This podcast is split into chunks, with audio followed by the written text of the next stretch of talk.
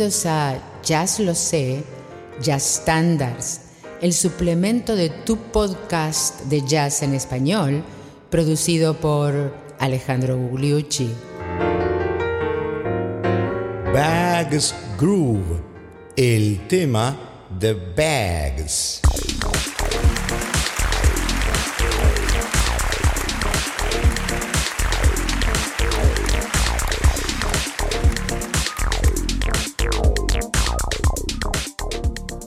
¿Qué tal amigos? Bienvenidos al episodio 96 de Jazz Lo Sé Standards, que es el suplemento de Jazz Lo Sé, tu podcast de jazz en español. Y hoy le toca el turno a un gran jazzista, el maestro del vibráfono en el bop y por supuesto en el cool. Y estamos hablando de Milt Jackson, a quien se lo conocía también como bags o bolsas, precisamente por las ojeras o bolsas que tenía debajo de los ojos, producto de esa vida nocturna de un jazzista y sus características particulares. Lo cierto es que él mismo se tomó el pelo al escribir este blues de 12 compases con una melodía muy pegadiza que lo hacía lucirse en los conciertos, sobre todo con el Modern Jazz Quartet. Y vamos a hablar un poco más de eso, pero primero escuchemos el tema de Milt Jackson.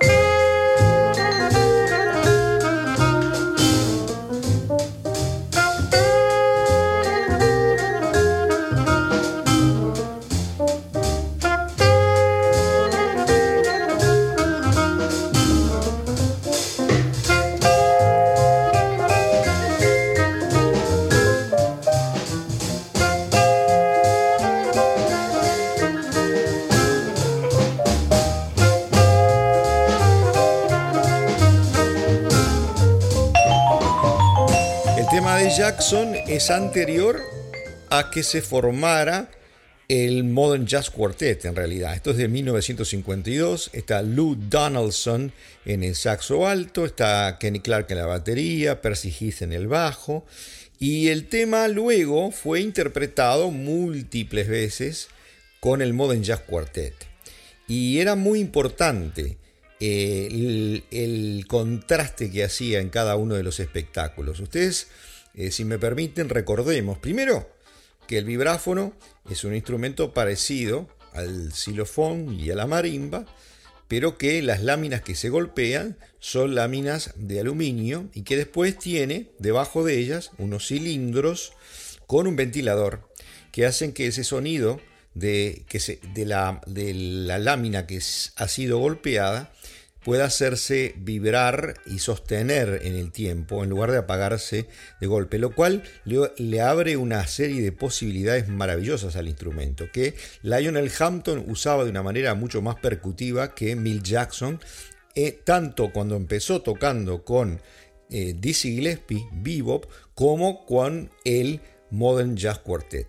Lo que pasaba que en el Modern Jazz Quartet había dos grandes talentos, John Lewis en el piano, y como compositor, un tipo muy educado, estudió antropología, sabía mucho de Bach y componía de una manera bajiana eh, cosas bastante intrincadas, de un sabor jazzístico impresionante, pero muy cool. Y contrastaba, y eso lo hacían a propósito, evidentemente, con la manera, eh, digamos, blusera, bopera de tocar de Milt Jackson. Entonces, en cada uno de los espectáculos hacían todos esos temas complicados de John Lewis y cortaban la tensión con el Bags Groove, que es un blues totalmente simple y él improvisaba básicamente durante 10 minutos, 12 minutos, lo que el público estuviera pidiendo de alguna manera. Esa es la gran historia del Bags Groove que después fue tomado por muchísimos otros. Y ahora vamos a pasar a una versión con Miles Davis. Con Miles Davis y con, entre otros, Thelonious Monk en el piano y les vamos a contar una historia de eso.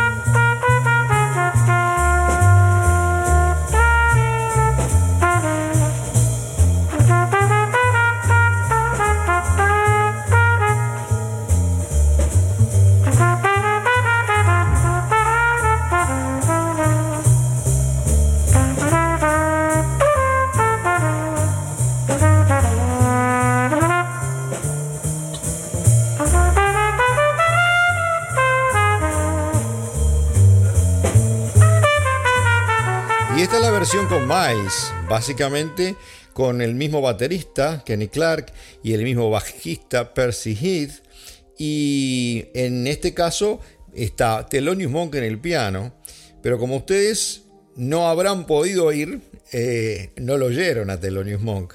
¿Y por qué no está? Porque en una de las tantas peleas entre Thelonious y Miles, Miles le dijo que no tocara y le dijo, dijo a, le dijo a todo el mundo que Monk no sabía tocar o acompañar a un trompetista. Algunos dicen que se fueron a las manos este, y hubo que separarlos, otros dicen que no fue tan grave, pero son de esos cuentos legendarios del comportamiento de Miles Davis. Y ahora vamos a escuchar una versión de el gran Ray Brown, el bajista, eh, acompañado por nada menos que Oscar Peterson. Básicamente el mismo trío de Oscar Peterson, pero en este caso es un dúo.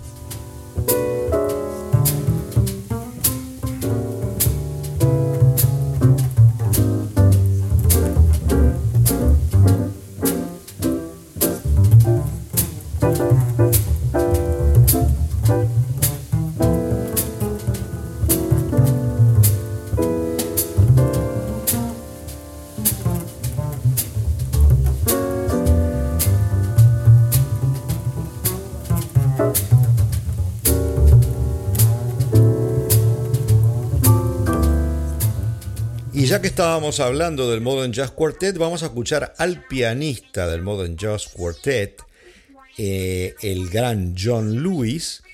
En este caso, no acompañado del cuarteto, sino de un conjunto en el cual participa incluso Sacha Distel, que era un actor y guitarrista de jazz francés. Escuchemos Bags Groove por John Lewis.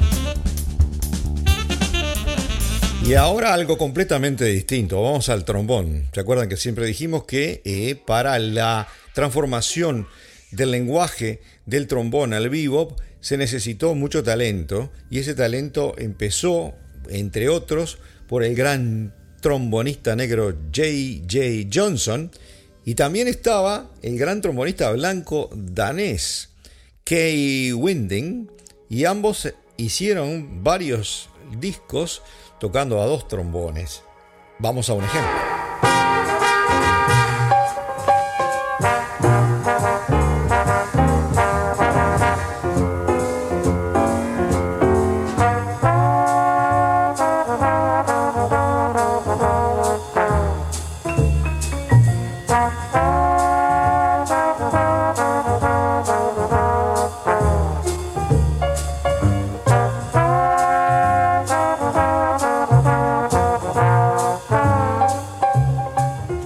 A dúo, armonizando dos trombones. Y ya que estamos, detengámonos un poco en el solo de J. J.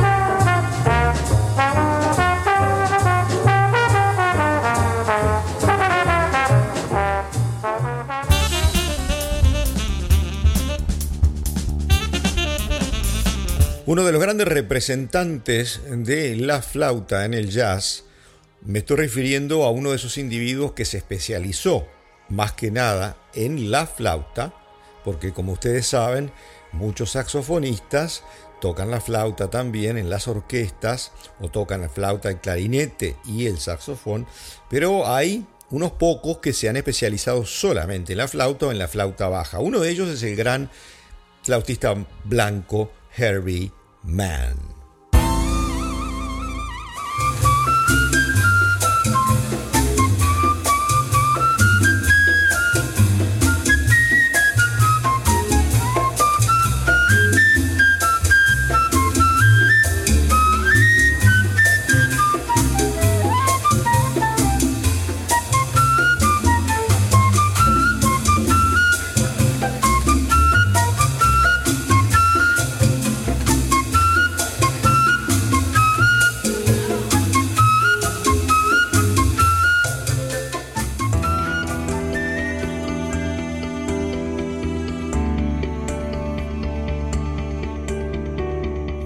Pasemos a las cuerdas y en particular a la mandolina.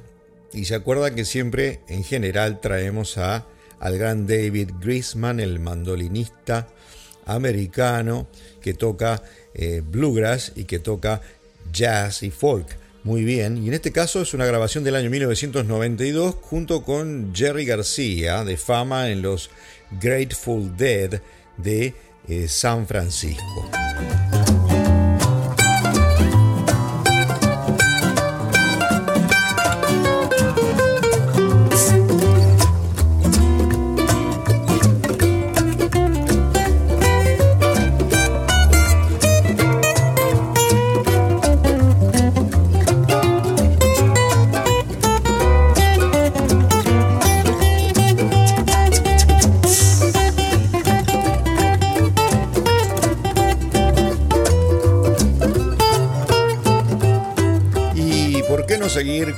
Una más de David Grisman, en este caso en un vivo, en un concierto de jazz, donde anuncia justamente, ya que estamos en un concierto de jazz, vamos a hacer una vieja, un estándar viejo de Mill Jackson, Bags Grove. Well, since uh, we're in the jazz alley here, we'll do a, a jazz standard.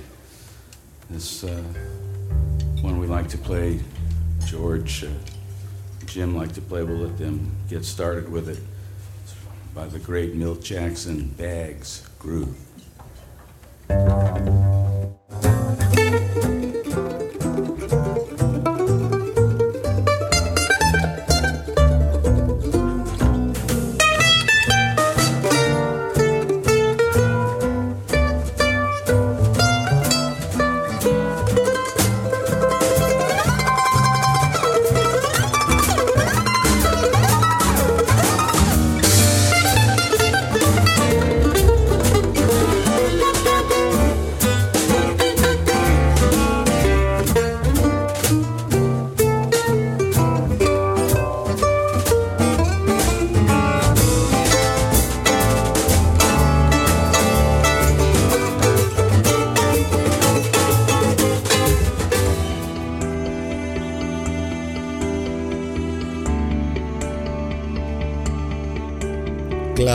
Para la coda, ¿por qué no escuchar el solo de Mill Jackson en la versión original del 52?